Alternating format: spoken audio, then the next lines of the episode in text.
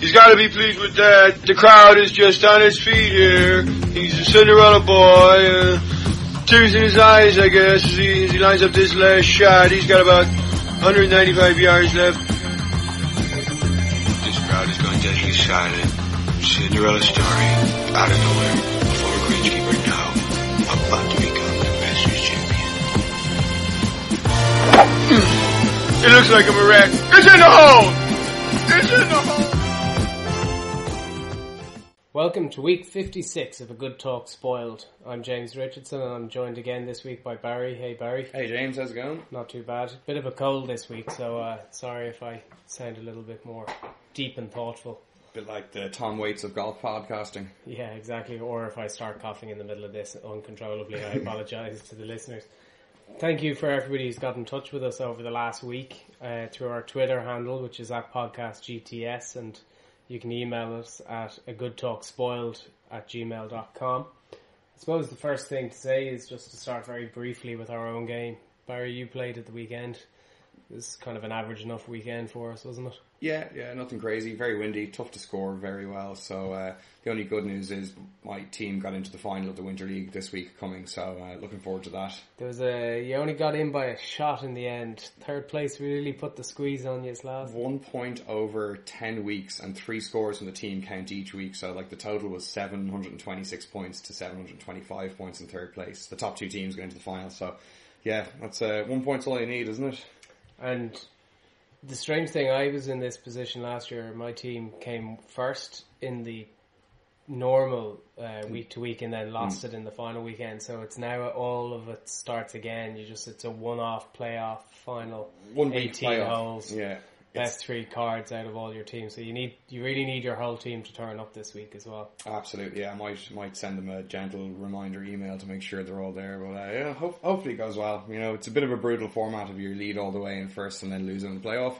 But uh, I won't be. I won't mind too much if we do that because we're coming from second. I know I told you this off air uh, a few weeks ago, but I got an email from a guy on my team after the second week asking for a bit of a nudge to the rest of the players. So mm. I sent a fairly sarcastic though very encouraging email to everybody, but unfortunately it didn't lift us any further than mid-table mediocrity this year. But yeah, it was good. You had a good two-week rally after it.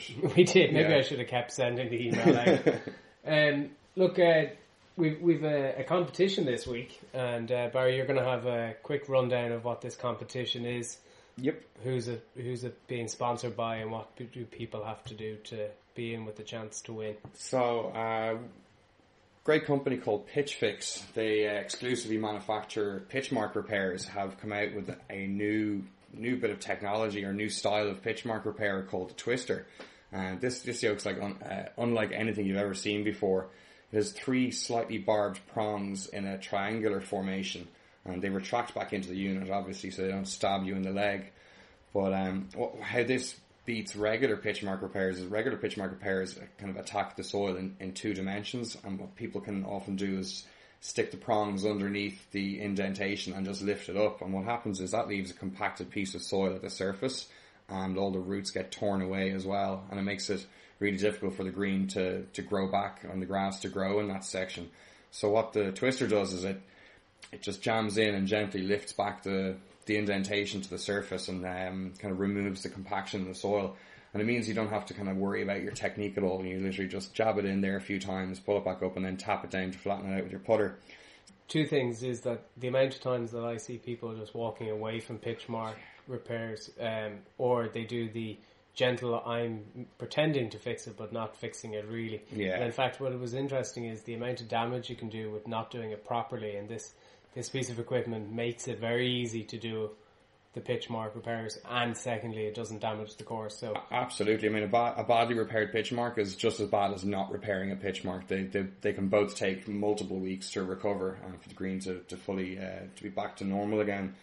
Um, just an interesting stat we found on pitch marks uh, in advance of the podcast is that the average number of pitch marks made on the greens by a golfer is eight per round. So if you assume 130 rounds per day are played on a golf course, that's 1,040 pitch marks on the course per day and 374,400 per year. So, I mean, you can imagine it's hard enough to make putts, but if you've got to deal with all that and badly repaired ones, then it's uh, it's, it's a bit of a nightmare to try and get a ball in the hole at any stage. So, this is kind of a this helps you do your part for golf and make the green recover quickly and have the surfaces nice and smooth. So everyone at the moment is shouting at this podcast saying, Barry, How yeah, yeah, go?" yeah, just hurry the hell up and tell us how you get a hold Yeah. of one. So Barry, shut the hell up and tell us how you get one. you can't win one, James. We already have one. So Pitch Fix are awesome. They have given uh, us ten Pitch Fix repairs, the new Twister model, to be won. So the way to enter is to send a tweet, and if you tweet "I want a" at Pitch Fix USA Twister for my hashtag golf, and you add in at podcast GTS after it, and send that in before Sunday at midnight, let's say GMT, and 10 winners will be chosen at random to get a new pitch fix from the awesome guys at Pitch Fix USA. So we'll tweet that up as well, the details on, on what you guys have to tweet to, to get an entry in for the competition, and uh, 10 of you will be able to make your pitch mark repairing lives a lot easier. So awesome. Thanks a million for that pitch fix. Right, well, um, going from the very sensible pitch fix to the absolutely extraordinarily odd story that went out this week. I think last week we didn't speak about Tiger.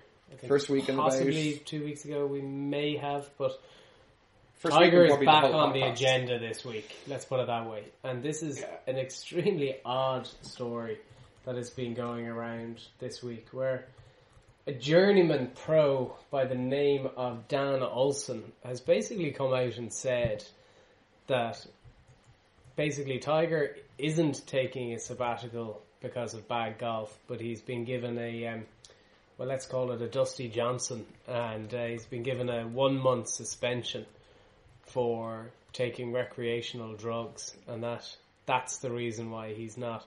Now, to be fair, Dan Olson has now come out and said, "Oh, I made it all up. I made it all up." Uh, oh, not straight away, but after a few days of There's probably consultation with lawyers, I'd say. yeah, well, this is my take on this, right? Rightly or wrongly, Tiger Woods is a billion dollar industry, or certainly close enough to it. Um, he isn't shy of, of issuing legal writs in the past, um, where articles have have defamed him or potentially defamed him. I, I'm amazed that there hasn't been a fairly strongly worded letter to this guy, Tiger, coming out and saying, "I'm not commenting on this, but I've left it in the hands of the lawyers, and they're going to uh, issue proceedings against this guy." You know, like he's a he's a complete journeyman of a golfer, but that doesn't necessarily mean that he doesn't have some legitimate understanding of what is going on. You know, a lot of people are kind of playing the man, not the ball on this a bit over in the States at the moment, saying, you know, here's a guy who's charging $99 for, you know, three lessons. He's only earned, you know, less than $200,000 on tour. You know, maybe he should shut his mouth. But, um, like, it just, it's, look, it, it's just mad. Um, interestingly, there's been very little comment by Tiger. Um, there's been very little talk about when he's coming back. There was talk originally that he was going to come back last week for the, the, the Honda Classic. That didn't happen. Mm. You know, he's been very quiet lately. Might, know, might maybe Bay Hill, Arnie's tournament. You never know. Mean, Will that be over a month? would it? Yeah. It was beginning of February. Do they go by calendar months or do they go by weeks? I don't know. I don't know. It's just- the, it's a PGA, strange, the PGA strange tournament doesn't suspend people, James. We know that. You know. Yeah, but they came out and spoke this week, which is the first time. I thought they didn't comment about these things, uh, but they, they came out and had a conversation about how Tiger is not suspended, which I thought was a bit strange, where they wouldn't talk about other cases, but they did. talk Tiger's always. Tiger's always the exception to the rule. Like he's the biggest name in golf, so I mean, it's uh, I guess it's understandable. They kind of they had to do something about it. So anyway, I'm sure watch this space. More more to come for sure. Well, I suppose the only other very, little major news, uh, Rory McIlroy, who missed um, and was giving out that he had missed uh, the The cut, Cut at last Honda, week. yeah. at the Honda went off and uh, he played in a in a pro member competition um, where he was paired with John Pick, Pickham. Pinkham, yeah, he was a previous club champion there. Plays off about one or two. There, it's a better ball format. and uh, shot sixty three on his own ball. Hitting every green in regulation. Yeah, I heard. I heard he was practicing over the weekend so much that he had blisters on his hands. And you know what? If if you hit every green in regulation, do you know what you'd need? A pitch fix. Yeah, you would indeed a twister one to make because you're going to be doing a lot of them as well. So you want to make it as easy as possible on yourself. So yeah, little signs that Rory wasn't qu- playing quite as poorly as uh, his scores would or his cut would suggest last week at Honda. So uh, off to Doral this week for the Blue Monster. Yeah, the uh, British Masters is going to return to the European Tour, uh, sponsored by uh, Sky Sports. Um, it's going to be October the eighth to the eleventh, which uh, which should be good. hmm Yeah, it's good. Uh, good to see another event back in the back in our locality in the Britain and Ireland. Um, last week's tournaments, um, there's an awful lot to talk about here, so um, we'll we'll mention the, the, the Honda LPGA in Thailand was won by Amy Yang, um, 15 under with the two shots from Mirim Lee, Yang, Yanni, Zhang, Yanni Shang, Yanni and uh, Stacey uh, Stacy Lewis. The juggernaut that is Lydia Ko seems to just continue to, to, to steamroll most of the LPGA. They were having a second event um, with the New Zealand Women's Open in Christchurch. And Lydia Ko wins yet again for the second week in a row, winning by four shots, uh, and uh, took the course record on Saturday with the uh, record 61. And uh, I It's her tenth professional win. She uh, can't stop at the moment. It's just amazing. No, it's uh, it's it's a it's a phenomenal phenomenal uh, record already for such a young young g- woman, and uh, I saw her chip in absolutely outstanding chip in over a bunker, uh, rolled twenty five yards and uh, left to right down the hill straight in. It was absolutely outrageous, but it was. Easy game, isn't it? Uh, but you know what? For for somebody in such confidence, I, I think that's exactly what it is. Yeah. It is an easy game. Good one and three shot, no problem, standard. Um, the Joburg Open uh, on the European Tour was won by Andy Sullivan, who uh, produced a brilliant closing 66 to win and to claim his second European Tour title on South African soil in as many months.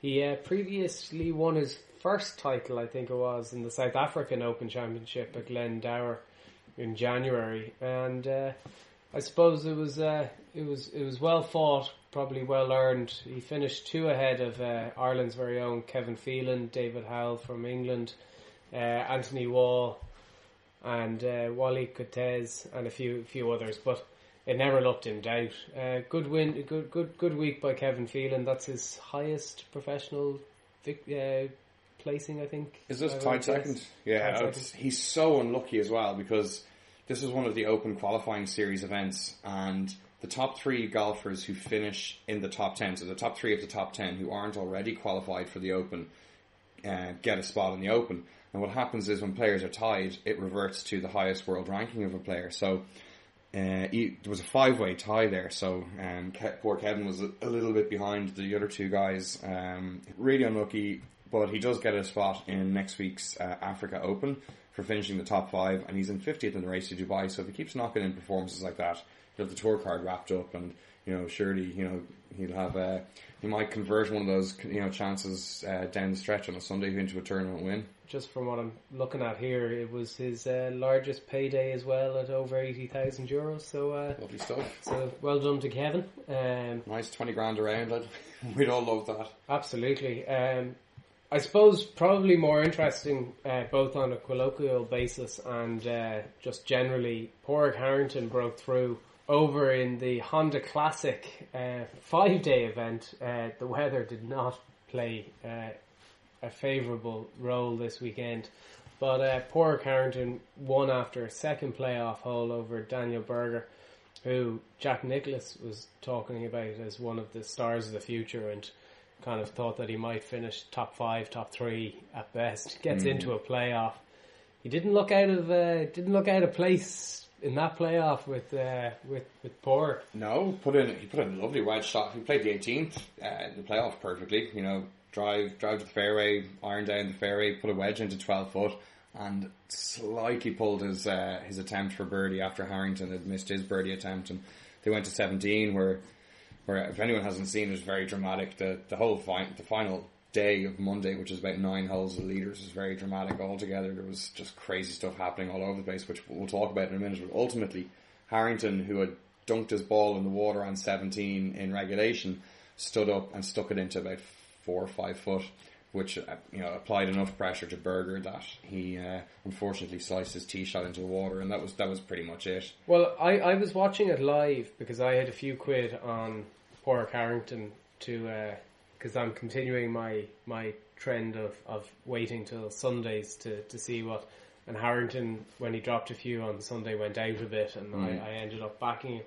But um, Wayne Riley was talking about the fact that just when he was about to hit uh, Berger was just about to hit on um, on, on 17 the wind picked up Mm. and perhaps he, he needed to take an extra club that he just should have stepped off it rather than trying to go that little bit harder but just push this technique off a bit. You know, like it's so hard though when somebody puts that much pressure on you in match play. And I mean, we can only speak from our own experience in playing match play. You get a, you know, if somebody puts in a good shot, it puts a lot of pressure on you. You can only imagine how many multiples of that pressure it is on a PGA tour. Mind you it would have been interesting if he had uh, if he had just got it anywhere on the green and got up and down for par because that was a pretty shaky putt that Harrington Yeah, yeah. hit Uh, Um, even, even though he had three putts, yeah, the first one was really was just tiddle it down the hill. It really was. His his putting hadn't like when he went out on Sunday as as one of the leaders, um, or in the in, in the leading group. His putting was poor. You know, like he looked so nervous over those six to eight footers. Yeah, he's really, Uh, he was really struggling on that Sunday, wasn't he? But I mean, the, the weather break was perfect for him because things were not going his way on the Sunday, and you know they off they went, and he got to go. He, he went out for dinner with Shane Lowry, and they just chilled out for the evening. And, and he he'd had a conversation with Bob Rotella the week, you know, before the event, and he talked to him again on Saturday. And you know, before he went out on Monday, his wife Caroline, who was there with him, said to him, "If you have a big putt, there's nobody you'd rather have hit it than yourself." And that just you know, kind of reinforced it. Like you are a great putter, you know, just believe in yourself to do it. And man, he holds some amount of putts on Sunday. Four birdies in a row, knocked in that 15 footer on 18 in regulation after making that double on 17. It was, it was just Well, the one the one on eighteen to get into the playoff, I think, was probably the best putt I've seen seen anybody hit. You know, that was that was 19 and a half feet, I think. Mm. like 19 15, 15 and 9, 15, I think. 15 yeah. It was um, it, it was it was just absolutely superb. Like it, it looked nowhere other than the middle of that hole from Mm. the second it left, and there was a part of me that just thought that once he was there, he was going to see it through. The person who um, I suppose probably has left with more mental scars than uh, positives. If Pork is leaving with a spring in his step and a million dollars in his back pocket, guarantees his tour card. I think for for next year because he's The rest of this year and next year. It's So, just, like- it's a, it's, it's a, a career changer in terms of where he is right now and where he was last week in terms of his career. particularly as he was a guy who was looking at whether or not he was going to have to use his exemption. He was he was actually only there as a uh, uh, invite this week, which um, Yep, it was brilliant. What, the sponsors must be going just head over heels with this. You know, bring the invite in. He's the first PGA Tour winner to win on a sponsor's invite since Westwood won the FedEx St. Jude in 2010. So it shows how rarely this happens. Look, every, anyone who listens to this show regularly knows we're massive fans of his and uh, um, trying trying our best to keep it together while we actually talk about the event because we're so excited to see it happen. Yeah, but okay. So look, that's Pork, and we're delighted for Pork, Mm. and we're delighted, um, you know, that the, the a guy who deserves much more than uh, than what he has in the game. You know, three major tournaments. You know, he should he should have gone on and kicked on after the third one, not not hit the slump that he did. So hopefully, this is a new dawn for him. And geez, you know what? Uh, you you you wouldn't put him past if he if he continues with some form that he ends up heading off to uh, heading off to, to, to the Open or something like that. Um, He's off to Augusta in a few weeks. off to Augusta, hundred to one at the moment uh, for for the US uh, Yeah. Masters betting. Um, People who won't be happy about it uh, this week, though, say Ian Poulter had a little bit of a nightmare in this final round. yeah, like Poulter, like Hit the hit the water five times, still shot a seventy four, and finished one shot outside the playoff, and had a shank as well. I mean, what? It's just a crazy week for him. And he said he said the reason he hit those poor shots, uh, he, he was not hitting the shots, you know, full tilt, full power. He tried to hit soft ones. So um, I think Rob Lee was saying on Sky Sports said, well, you know, the caddy needs to come in there and say, well, let's not hit the soft shots here. Let's hit the full power ones. So you know, Poulter was obviously playing great during this tournament and just hit a few poor shots at the wrong time. So he's close enough, and it's it's good to see him back. He's exciting to he's exciting to watch. Well, the uh, the shank shank and the shank shank uh, didn't help. Um, mm. Sorry for sorry for any listeners who can't stand hearing that word. Yeah, I, I said this to Barry during the week and over the weekend, and he keeps giving out to me because mm. seemingly, if I say the word shank, Barry's game goes to shit. Yeah, well, hopefully, it just brings back karma on you, and my game stays fine. Anyway. There's a few other players got had close calls there as well. Like Patrick Reed got smashed by the bear trap on Sunday, on Monday. He went double bogey, bogey, bogey on 15, 16, 17 to miss the playoff by three shots. Paul Casey for the second week running left a putt on 18 short to get on in on the number to make the playoff. Um, and Russell Russell Knox was very close. Or we like Russell. Russell birdied the last two holes to miss the playoff by one shot. So it was a, it was a really exciting tournament. It was I, Russell I loved it the bane of my life because he just looks like he's going to break through and, and pick up a victory. Mm. And like I, I put a few pounds on him. He was out to twenty five ish to one when he was not that far off. And I just thought, there's a guy. Come on now. Now you did all right last year, and uh, he just he just so killed. But uh, I would have thought that the, the negatives this week is definitely, I'd say, Ian Poulter is probably dreading another iron shot at the moment, and uh, Patrick Reed must be just scratching his head, wondering why he's not a top five golfer anymore. Do you know what? The, the, more I see Reed, the more actually I like him. You know, he kind of has a an attitude that he doesn't really care what other people think. Like you know, it shows a lot of self confidence, and it, obviously that's where that comment came from last year. But he is certainly backing it up quite a lot with his Ryder Cup performance and then his PGA Tour performances. He's he really is quite top class at the moment. Yeah, I, I warmed to him more after the Ryder Cup. I, mm. I thought I, he was a guy who had a bit of passion and a bit of interest. And you know, I, I just I'm delighted for Pádraig. It was Pádraig's week, so let's not worry about Harrington no. or Casey, Knox or Reed. You know, I think this is one that we should just sit and enjoy. Uh, yeah, yeah. Pádraig Harrington and probably a good time as well to you know for the first time on the podcast to hear from the winner. So we're going to play a little clip from Pádraig Harrington now. You know, I never have trouble hitting a, big shot at a big time. Sometimes I struggle with when I, you know, like I, I believe and I, you know, I'm trying not to bail out on 17 when I was playing it and, you know, I, I just was making sure not to hit it left and I, I, I did make a bad swing. So, you know, I, I'm a better player when I have a lot of clarity. So when I came back to it in real time, you know, I had to hit the shot. There's no choice and, uh, you know, I'm good at that. When I'm under, when my back's to the wall, I tend to hit the shot. Uh, you know, you could see that today, the last nine holes. Whereas when I got to nine under par, you know, I should have been able to go away from the field at that stage, but I do struggle in that situation. But hopefully going forward now, as I said, I, I picked up something in my in my game. Uh, last Saturday, you know, I had a tough day in the golf course Saturday at, uh, at Riviera, and, and, you know, it was an early start. We'd been early, where everybody was tired, and I heard a couple of players say, "No, I'm finished for the day. I'm not going to practice." And I said, "I could go down and practice. I hit my balls, and, and I found something, which is, you know, nice." So that's Pork, and uh, I think, as you say, Barry, it's best just let him say it. You know, we we probably can't say it any better than he can. And uh, you and I had a bit of a excellent treat this week. Uh, you and I went down on Monday to ForeGolf, um, which for people who don't quite know, and, and you'll hear a bit more about it in the interview that Barry had with Derek.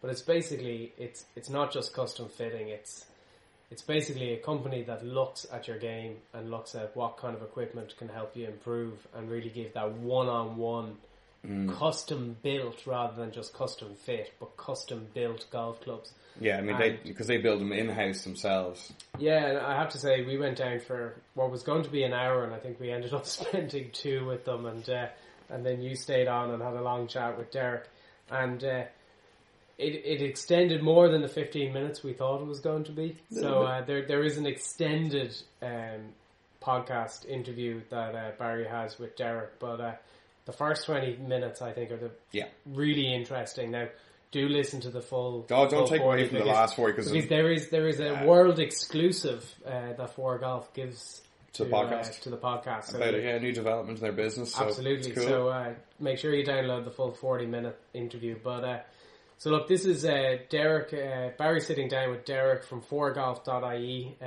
about what ForeGolf do, what they what they provide, and why they're different to perhaps other types of custom fitting.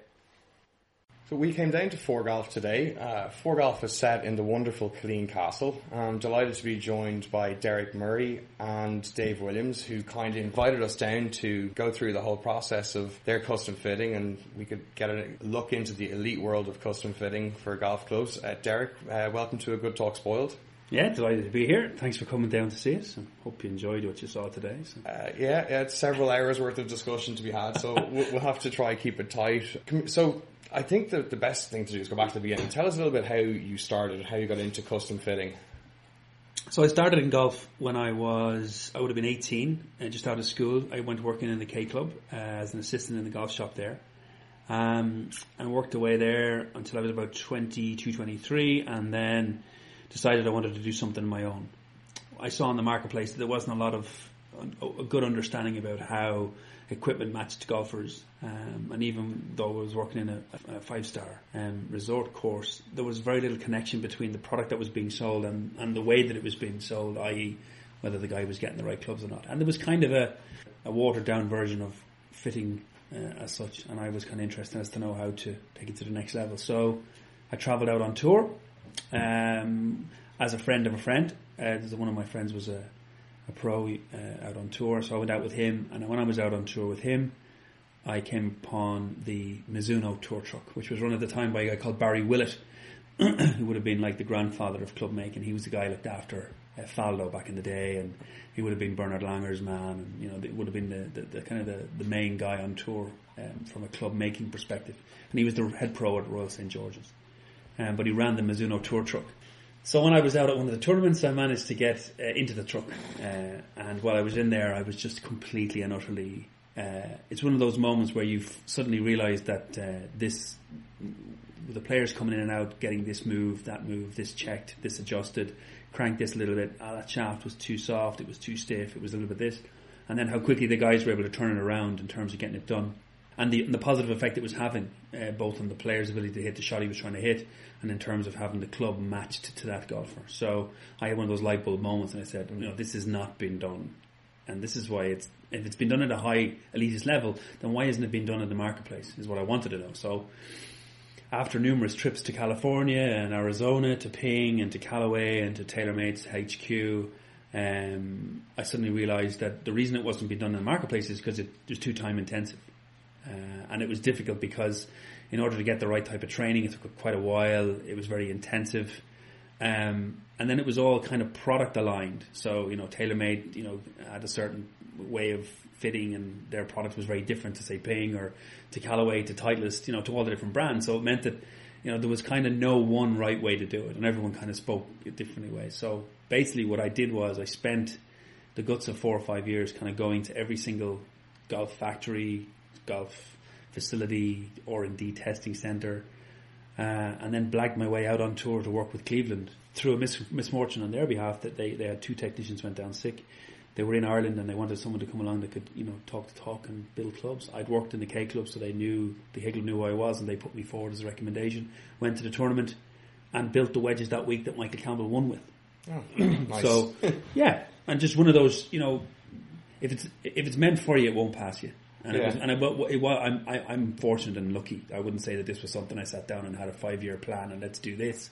It just kind of happened. And then because I built the wedges that week, and because the players that we we helped that week had such a great result, the guy from the on the P, on the on the European tour asked me would I be interested in coming out and doing a few events with them as a kind of a helper, which I took running absolutely. So I did some of the 2002 and 2003 season on tour at some events. We did big events, so BMW uh, at Wentworth. We did um, an event in Spain. Did the, the Italy, did Crans-sur-Sierre, did the German, uh, and a couple more tournaments. And then I started to, you know, hone my skill as it were, but at the very high level. They brought me in for training in their H headquarters, so I did some tour training with them.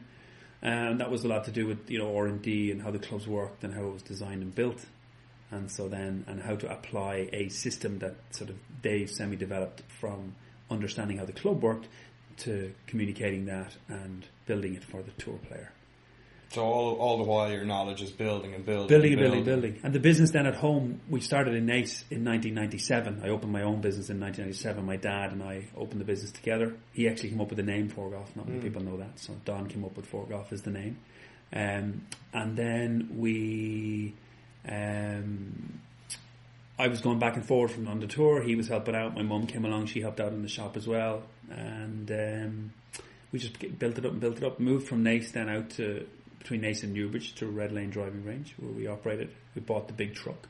Mm-hmm. We bought Saw Taylor. here. We bought TaylorMade's tour truck actually before that. We actually bought Oh, TaylorMade's okay. old tour truck and we used that, and then we we built uh, the big truck that's out there in the car park, and then we used that at Red Lane up until three years ago, and then we moved here to this fabulous facility at Killeen Castle. This is something else. So definitely, we're going to tweet a few photos of it to show everybody what. Oh, yeah, like, but I mean, it was- does it no justice. It's Ah, yeah, but it was one of those. We needed to have the visual that matched the performance of the business. You see, and before we kind of had it a little bit, but we didn't really have it exactly. And then, you know, in 2010, when we were, were voted world number one at club making, we needed to have the right venue to, to match that status. Mhm. And so this was the perfect uh, perfect match for us. We actually, we actually looked to move to the K Club originally because I, I have a bit of a, a, a for that place. Um, but it just didn't work out for us, and this was a purpose-built building, and we just literally moved in, moved a few walls around, and opened the door, and the job was done. Yeah, it's, it's, it's brilliant. It's really, I'm glad you really, like it, really yeah. great Ah, experience. it's good. Like you walk in and you just feel. Yeah, it's golf. For, it, it's a golf for sweet shop. Yeah, yeah. You, it,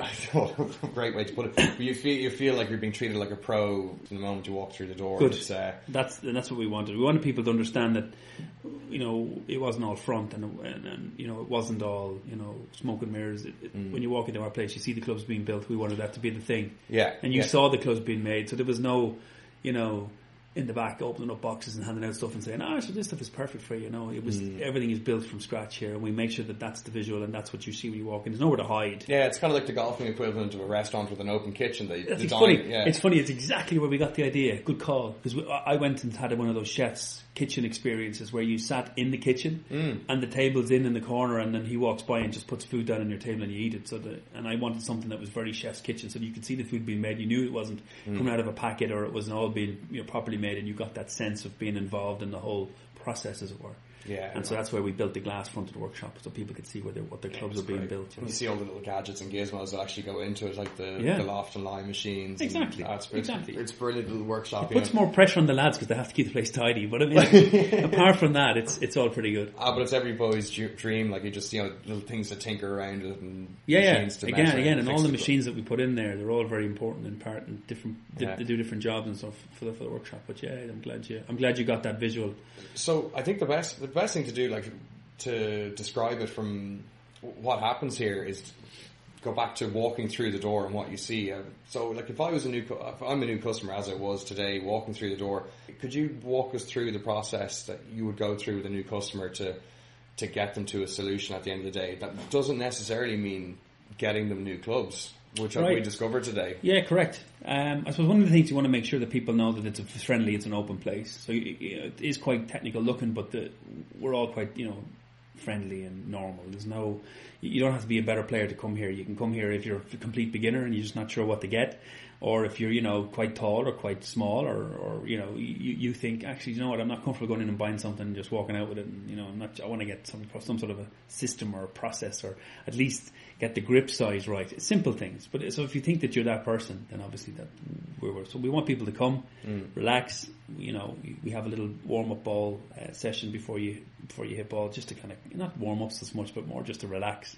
Because people Yeah. get a bit tense and uh, you know nervous about hitting balls in front of us. But we're not looking at the golfer at all per se. We're looking at what the ball does, and we're looking at the golfer does. So it's not necessarily a good or a bad um, viewpoint. We're not interested in. You know. There was yeah, that was one thing. There was no judgment No, at all today. There's none, and it's Yeah. not because there's different levels. Yeah. Everyone plays differently. Like, and um, the, the the stark reality of it is, David and I have, you know, we've we've we've done probably between us over ten thousand fittings, and I would say that you couldn't impress or upset us because we've seen pretty much everything. So we get people to come, relax, have a cup of coffee, hit some balls, and then we bring you into the bay, into the club room, uh, which is basically where we do all the measuring.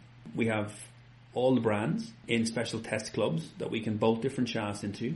We'll weigh, test and measure your own clubs first and this kind of gives us a starting point as to where you're at. And then we'll also have you hit your own clubs first because that kind of gives us an understanding of, you know, well if it's not going to work or if something isn't quite gelling or making sense to us in terms of how it's built, then that's what we'll test and measure first. So that's kind of your starting point. So that's the start of the race, if you will. And once we've gathered some data from those and understood how you've hit those and what happens and when it goes wrong, what happens and when it goes right, what happens. Um, and we'll talk through like, you know, what do you like, what do you not like and what's working, what's not working and get your viewpoint. And then we'll start the session based on our understanding of kind of where we want to go with this. So for instance, for argument's sake, you're using the wrong shaft in your iron. Well, we'll test you with some different shafts to see and show you more than show us mm. how we influence the club based on if you're not using the right product. And this is all us and our understanding and knowledge of how the club works fundamentally. So that's why we have to know how to build stuff because you don't know how it's going to perform unless you know how it goes together. Mm-hmm. So we understand the component first. And then we'll bring you along a journey of understanding how that component works for you and you'll see it in ball flight you'll feel it in your hand and you'll understand it. Ah, okay, so explain So that's lighter. Okay, that's why I can feel the head more. It's heavier, so that gives me better balance. Ah, okay. Or the grip's wider. Oh, that gives me better feel because it fits my hand better. So we'll bring you along a journey and we'll show you then. It's almost like, you know, we, we give you a look into the potential mm. and the possibility. Yeah, yeah, just open a just a little crack in the door. Well, it's important. Well, we, yeah. we, we, and that's why we always wanted to do ball flight. Like we'd love to yeah. work indoors and have a big heated room with a big net, and we, would love to. Like, don't get me wrong, because Ireland today, well, it was kind of snowing today, so it in the first of March, literally every yeah. season came down in the one hour, yeah, exactly. two hours we were in there. There was snow, there was sun, there was the wind switched direction three That's times. well, you were blaming the wind a lot, but I mean, the, the, the, you have to blame something. the point was that we we'd love to work indoors, but we yeah. found that, and especially at top level, we found that when there was no connection with target, it meant that the the sense of what you were doing was slightly skewed. Mm. So you you need a target line, you need something to aim at, and then also it gives you a real flight response. So when you're hitting balls, you see if it's not hitting the target. So yeah. we've a green down there at 162 carry. Mm-hmm. Well, now you're not going to know if you're not going to be hitting the green that it's not long enough, and you're going to know if it's short and it's short and it's in the bunker, or if it's over the back of the green. Yeah, you can see that. We're visual. We're visual. Humans are visual. You know, you see the result, you see the full result, well, rather yeah, than yeah, exactly. an interpretation on a screen. Right. If you otherwise, otherwise, otherwise, it's a guess. Yeah, and if yeah. it's if, it's a guess, you know, I'm uncomfortable with that as, mm-hmm. as a technician, and I've and I've seen some really good guys work indoors but I know the ultimate is outdoor flight. And also I think that the, the player or the, the, the client gets a better reaction to what we're trying to do when he has an absolute real visual. Mm-hmm. And then we back it up with data. Yeah. But the real, the sense of real balls, it's why we use a real ball. It's why we use uh, uh, uh, a, a, a specially made surface to hit balls off that reacts better than any driving range math. It's because we, we've gone into that level of detail that we want it to be as real as possible without it being out on the golf course. So that's why I gained all those. No, it's, yeah, exactly. it's actually yeah, yeah, the bay itself is spectacular to be in. It's a real, uh, it's, a, it's a lovely experience. There's loads of shafts there. You feel like you're in a a laboratory of sorts, but it's right. We wanted that. That's actually important. That visual was important. Yeah. That's why it's so stark in there. It's, there's not a lot of colors. It's just some small branding, but it's quite bright and it's quite you know. It's yeah. it's, it's all it's, very focused. It is, and it's quite. we wanted that kind of a sense mm. where you you were the focus. I like it. I like. It. There was no focus on the big brand or who had the big, who had the brightest golf bag mm-hmm. or who had the biggest stand. That's why we built the, the unit for holding the shafts and the heads because it's ours. Yeah. We didn't want to put the carts. So you see these fitting carts that some companies have. We don't like those because it means that whoever's the brightest colour wins. Exactly. And yeah. there's no influence from that perspective. It needed to be level playing field. It needed to be all about the player. So once we go through all the different shafts, all the different heads, we show you what's going to work, and then we take. We're actually taking quite a lot of measurements at, during the session that you don't realize. Mm. Things like weight, shaft weight, uh, torsional value on the shaft, uh, swing weight of the club, uh, type and design of head we're going to use, and we go across the wedges, the driver, the hybrid, the fairway woods, and the irons separately. So they're all fitted slightly separately because they do different jobs. Mm. Um, and once you've gone through the whole system, then we explain to you what we're going to do. It may be that you know something is fine that's in the golf bag. We may not want to touch it on the basis that it's doing what it needs to do. It may not be ideal. Um, the, the, whole set might not be ideal, but there may be sp- certain products in there that might just be a little tweaking, or they might just be fine. We don't touch that; it's fine. It's you. Mm-hmm. Don't touch the club; it's not having an effect on the way the way the ball's flying. Or it might be a rebuild where we take something that you already have and, and pull it apart and, and match it in better. um, or it could be something completely new and off the rack. So I think w- one of the beautiful things is uh, kind of your tagline for golf: building better golfers. I, I love that because it's not it's not building better clubs; it's building better golfers. And one thing I really saw today, and in particular, an example would be James right now, that you guys said. Um, Giving him new, getting James new clubs now wouldn't fix what he needs fixing.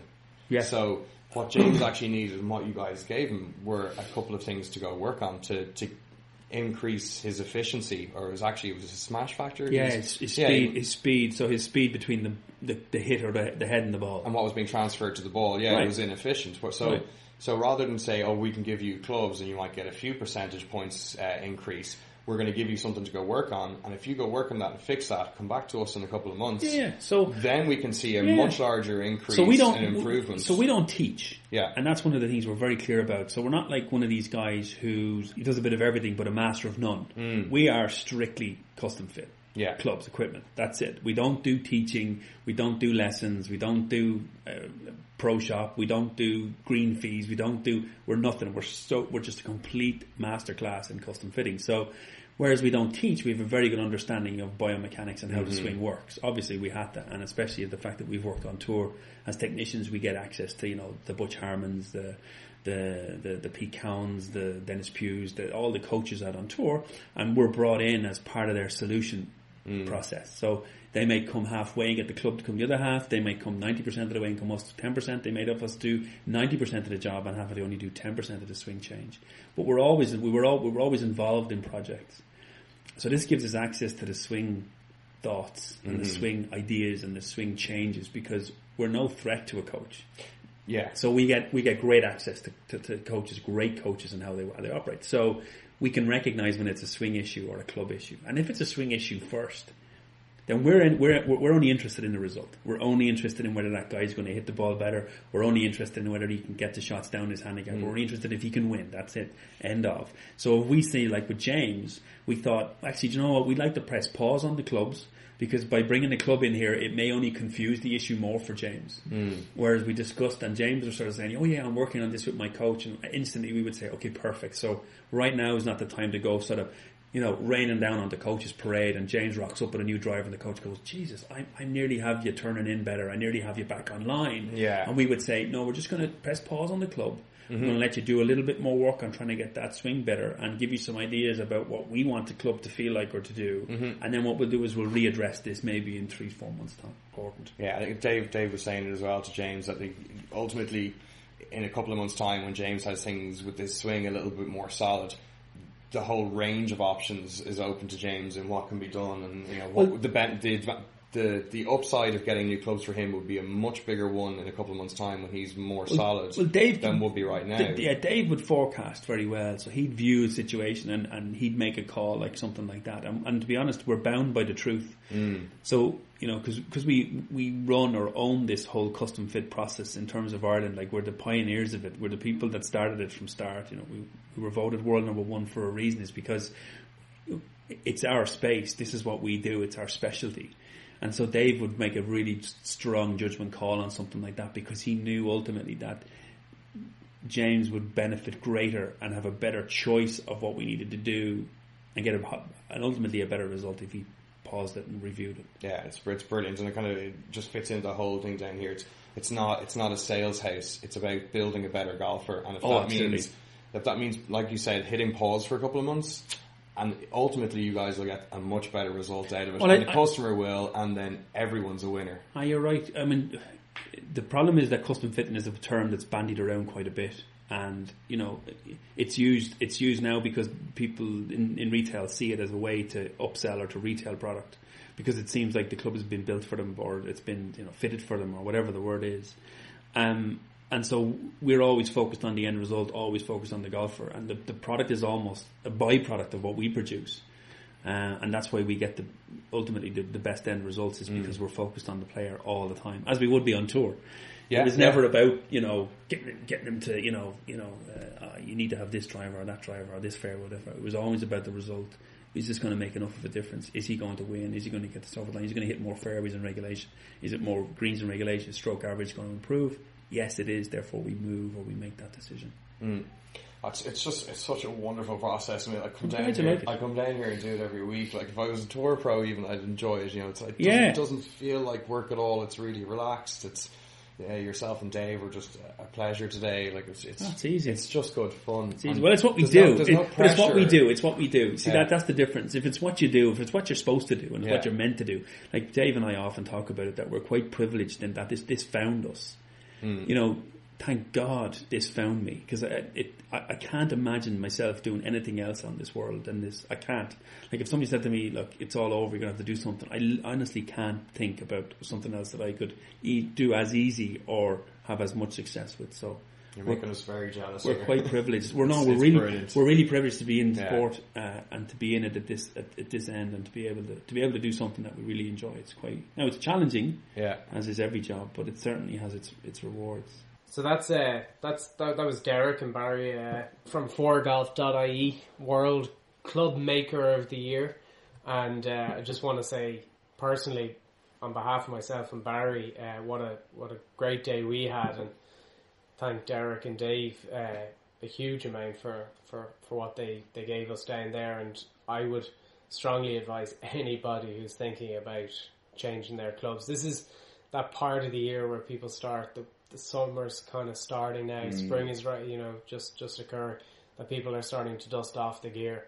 If you're even contemplating anywhere in Ireland that you're contemplating getting new clubs, don't even think twice about it. Just get yourself booked and get down to four golf because I think you'll see a huge difference in, in what they can provide Yeah. compared to other places. And even if it's just a case of going there with your own gear to check how it is and how it suits you, there might not be many things that I actually need to do to your clubs, as Derek says. They, they might need to tweak one or two things. They might leave it exactly as is. I mean, they just, they evaluate what is the best for you. And that might not necessarily mean buying new golf clubs.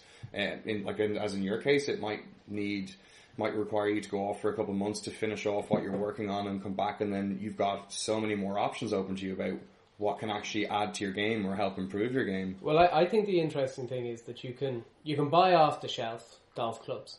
Go into any of the the, the, the golf shops, your pro shop, and just buy anything that's off the shelf, and that's fine. That that that will work for some people. You might hit it lucky, and it might be perfect for you. I think probably ninety nine percent of the time it won't. You can go into any of the big retailers, and you can be inverted commas custom fitted, but you're going to be bound by what they have in the Yeah. shop. They're going to be bound by what they can provide for you. You're kind of custom matched to whatever their stock is. Exactly, and and I suppose the and I said this to you the other day afterwards that when you go into places like that, they are built to sell you something. Mm-hmm. Their their aim is to sell you some piece of equipment that is now currently on the floor of their shop. I always got the impression in the time that we were with Derek is that it's not necessarily about them selling you something. No. It's about fitting you with the right equipment. And as you said, when we went down and I said to the guys, you know, and I and I, I, I was very honest. I'm I'm somebody who, if I thought that chucking another couple of hundred quid at equipment would make my golf better and I'd be a lower handicap, I barely think twice about it. But they wouldn't sell me anything. You know, even when I said, "Well, what what what would I what what should I do?" and the the two lads said, "You need to go off, work on your smash factor, work on these bits that you're mm-hmm. working with, and then come back to us." And I think interestingly, what they were saying was, if somebody comes to us and we don't want to give them new equipment because they need to work on something, that if they come back to us, we wouldn't charge them again for Yeah. the repeat visit. Which is great. Which I think that's it, but that says everything about Yeah. the, the, the brand. So I don't I don't think custom fitting is the right word They because need to invent a new word for these guys and what they do. It's just it's it's it's actually mind blowing when you get to go there and see it. I mean, it, it, it is exactly what you imagine it would feel like being a pro and going through to right to the nth degree. And I think a perfect metaphor for for their whole business and what they do and the fine detail and the love and attention they put into the whole process is that they had they had a loft and lie machine before, and it measured to within one degree for the loft and lie of your clubs. They just said this isn't good enough. We we need something more accurate, better. We need to get this right down, and so we know exactly what we're delivering is spot on. They went to a Japanese company. I think I heard we had, we had this in the interview with Derek. They went to a Japanese company and got them to build a digital measuring machine which measures to naught 0.01 of a degree. So this is this is science at this stage, but if there's an art.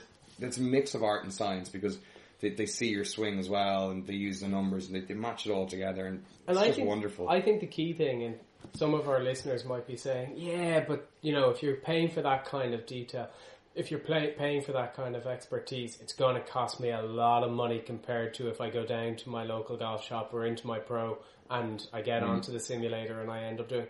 The, the truth of the matter is, it doesn't. No. It actually doesn't. If you go onto foregolf.ie, you can actually see the pricings. It, it's going to cost you a little bit more, but you're going to get absolutely amazing equipment. And the thing about it is that even you and I went down to a certain brand and got our own clubs. Mm-hmm. But interestingly, what they were saying was they're they're they're good fits for us. But interestingly, there was probably better fits in the market than what we have. But that particular company couldn't give us another company's brand Well, exactly, because yeah. we were fitted correctly in that maker's options, Yeah, but yeah. not necessarily what was out in the market. Yeah, it was Uh, it was interesting. They uh, they measured up my, my set of irons just to see what the lofts and lies were. They're always very interested to see what's out there in the market, what comes in, and especially from other companies that do custom fitting or even just shops that sell clubs. And it turned out my clubs were more than a few degrees off on, on, on a lot of them, and um, so they went and fixed all my clubs. So I now have zero excuses other than you know the wind, the weather. Butterflies flapping their wings, uh, and anything else. to I be fair, they, they do get a good dig in Oh, over was the course great. of the Yeah. interview because uh, you know you, you did have a huge issue with the left to right, right to left, wind straight into your face. Derek, Derek had my number, yeah.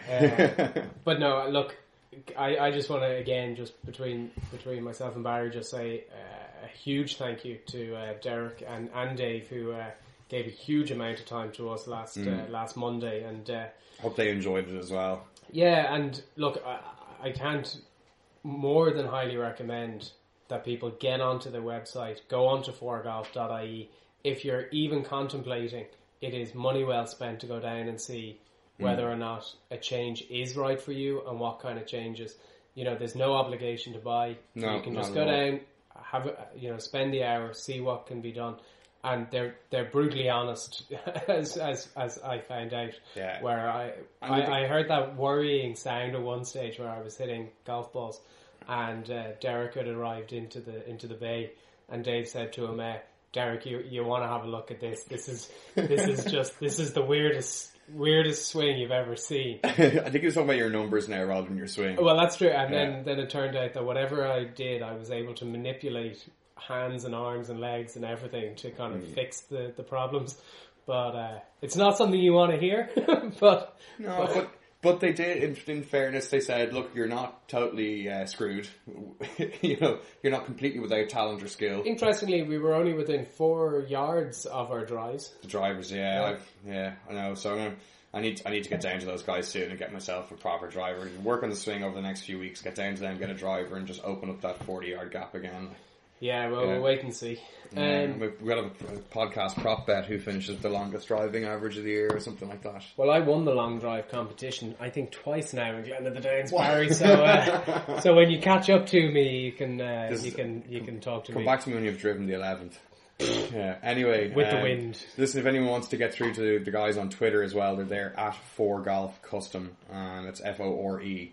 So, um, look, thanks a million to the guys, and you know, I'm sure over the coming weeks and months we'll uh, be mentioning them again as our games get along. And uh, my father, and I'm sure my dad will be winning a few events with his new clubs as well. So, Yeah, and I'm hoping to get down and after a few uh, few more hours on the range, uh, go back down to them. So look, next week's uh, tournaments, um, we're going to just very briefly mention that the HSBC Women's Championship is on next week, and uh, Lydia Ko, surprise, surprise, is is out in front in the betting stakes here at seven to two. Park Inbee is eleven to two. Uh, Stacy Lewis seven to one. Amy Yang sixteen to one. Suzann Pettersen twenty to one, and they kind of go out from there. Michelle Wie down at twenty eight to one. Karrie Webb thirty three to one. Um, in the European, op- uh, the European tour, they moved to the African Open. And Barry, were you having a look at this course? And Just a little bit, yeah. So this is kind of a Linksy Parkline course. It's really short by pro standards. This is like as long as our place plays off the blue tees. It's 6,616 yards. It's par 71. So it's kind of large coastal dunes and a bit of uh, indigenous bush to deal with. Some, you know, lots, few little tricky short holes as well. But uh, certainly, I think if the wind doesn't get too up too high this week, it'll be uh, quite a low score that wins. So the European Tour slowly meanders its way back towards Europe. Um, so we'll, we'll see what happens here. It's not a super high quality field, but there are a few, you know, a few Yeah. names to make it a mid strength So- European Tour event. La- last week's uh, winner, Andy Sullivan, 10 to 1.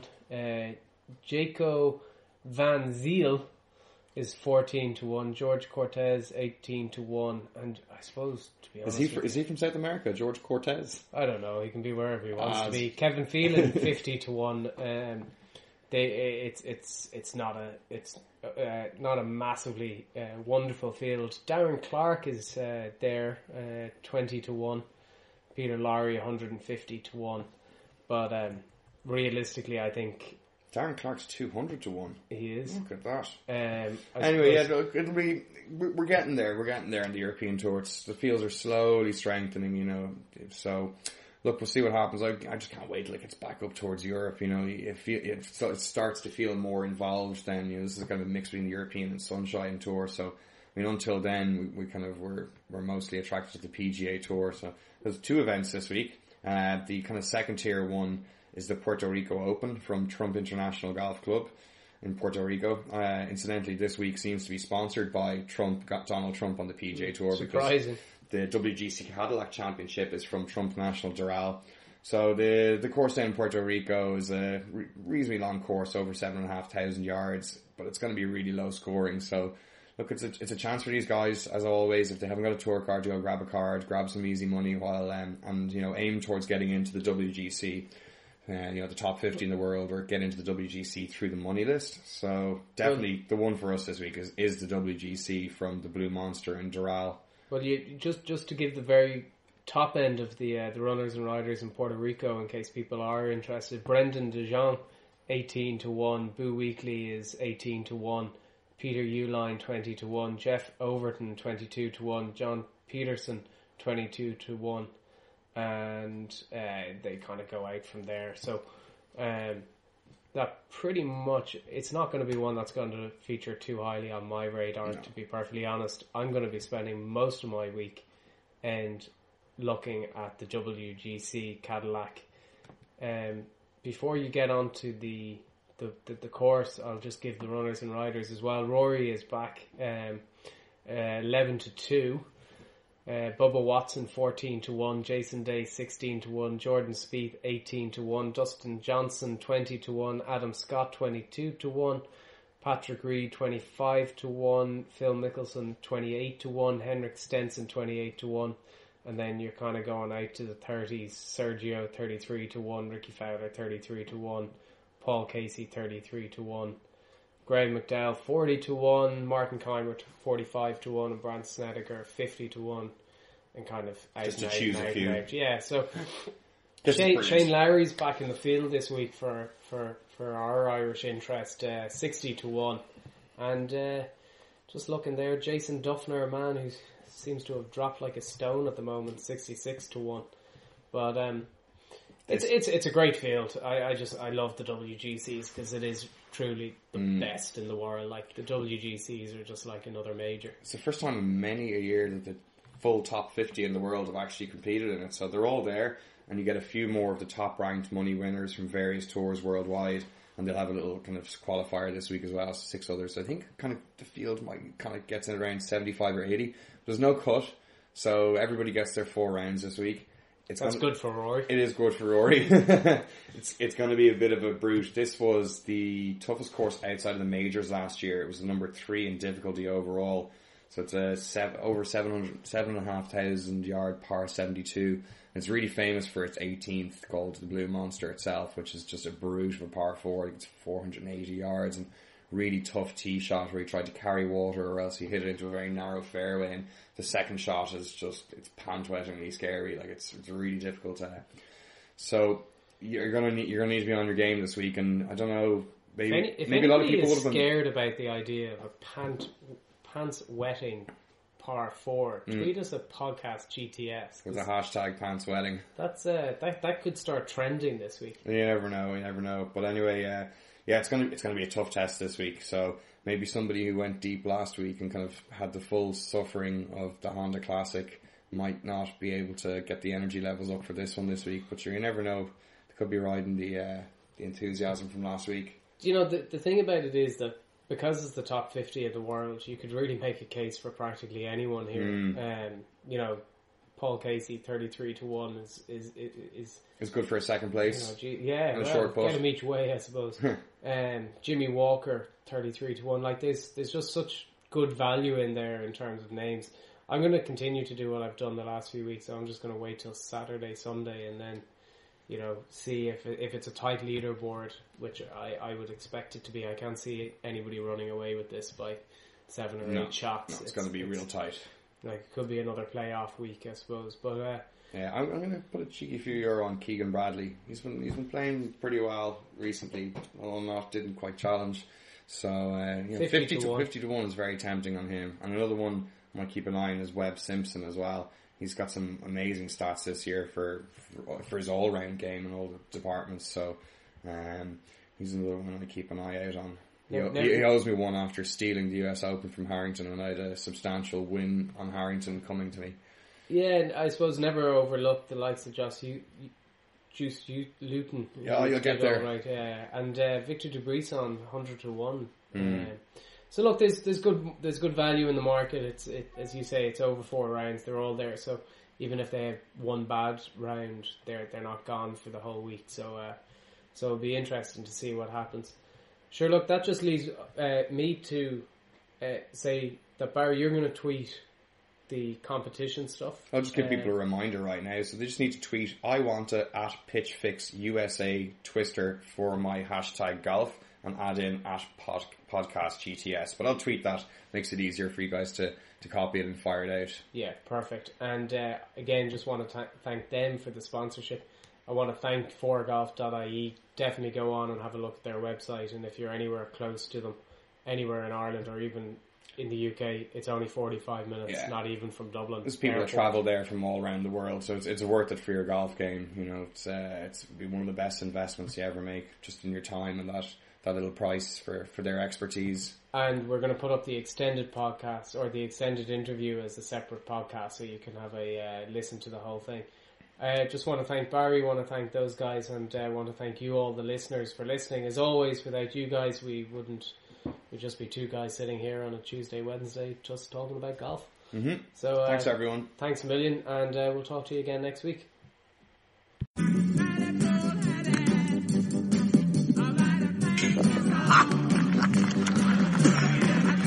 Five iron, huh? Well, you're fine. Bye bye.